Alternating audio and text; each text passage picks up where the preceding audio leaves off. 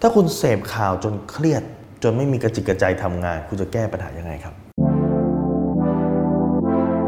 รู้รอบตอบโจทย์ธุรกิจพอดแคสต์พอดแคสต์ที่จะช่วยรับคมเขี้ยวเล็บในสนามธุรกิจของคุณ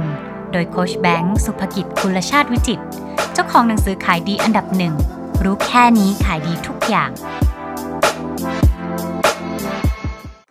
ข้อที่หนึ่งครับคือ เลิกติดตามข่าวสักระยะหนึ่งครับ คือให้คุณติดตามเฉพาะที่จำเป็นออโอเคจำนวนผู้ติดเชื้อมากขึ้น แต่คุณไม่จำเป็นต้องติดตามทุกวันก็รู้โอเคมันก็มากขึ้นนะแต่สิ่งที่คุณต้องทำคือแค่ระมัดระวังตัว สิ่งที่คุณต้องรู้นะฮะคุณไม่ได้เป็นคนที่อยู่หน้าที่หน้างานแต่คุณต้องรู้ว่าคุณจะระมัดระวังตัวเองยังไง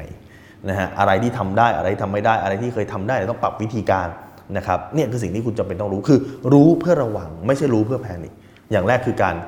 จำกัดการเสพถ้าเกิดมันเสพแล้วมันเครียดมากครับ อย่างที่ 2 คือเปลี่ยนโฟกัสแทนที่คุณจะไปโฟกัสที่ตัวปัญหา ให้คุณโฟกัสที่วิธีทางแก้ ยกตัวอย่างเช่นสมมุติว่าคุณไปดูข่าวมาโห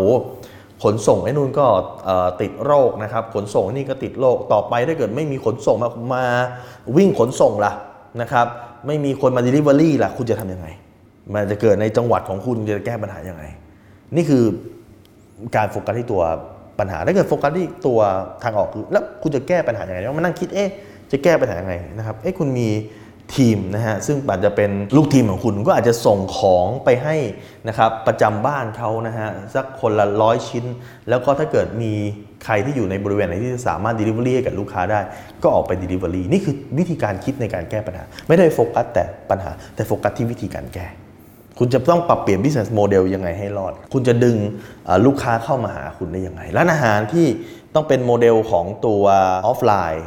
แต่ต้องมาเป็นโมเดลออนไลน์จะปรับเปลี่ยนการตลาดอย่างไร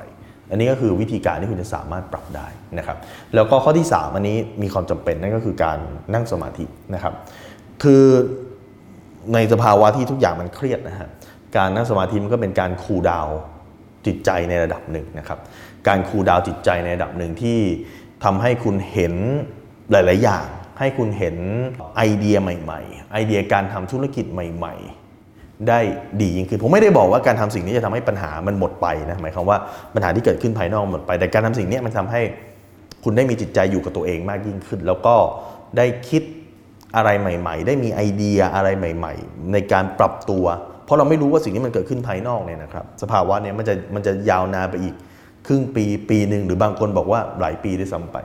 ดังนั้นเราจะต้องมานั่งคิดว่าเราจะแก้ปัญหาตรงนี้ยังไงนะครับ เปลี่ยนวิธีการเปลี่ยนมุมมอง จากการไปโฟกัสที่ปัญหามันมาโฟกัสที่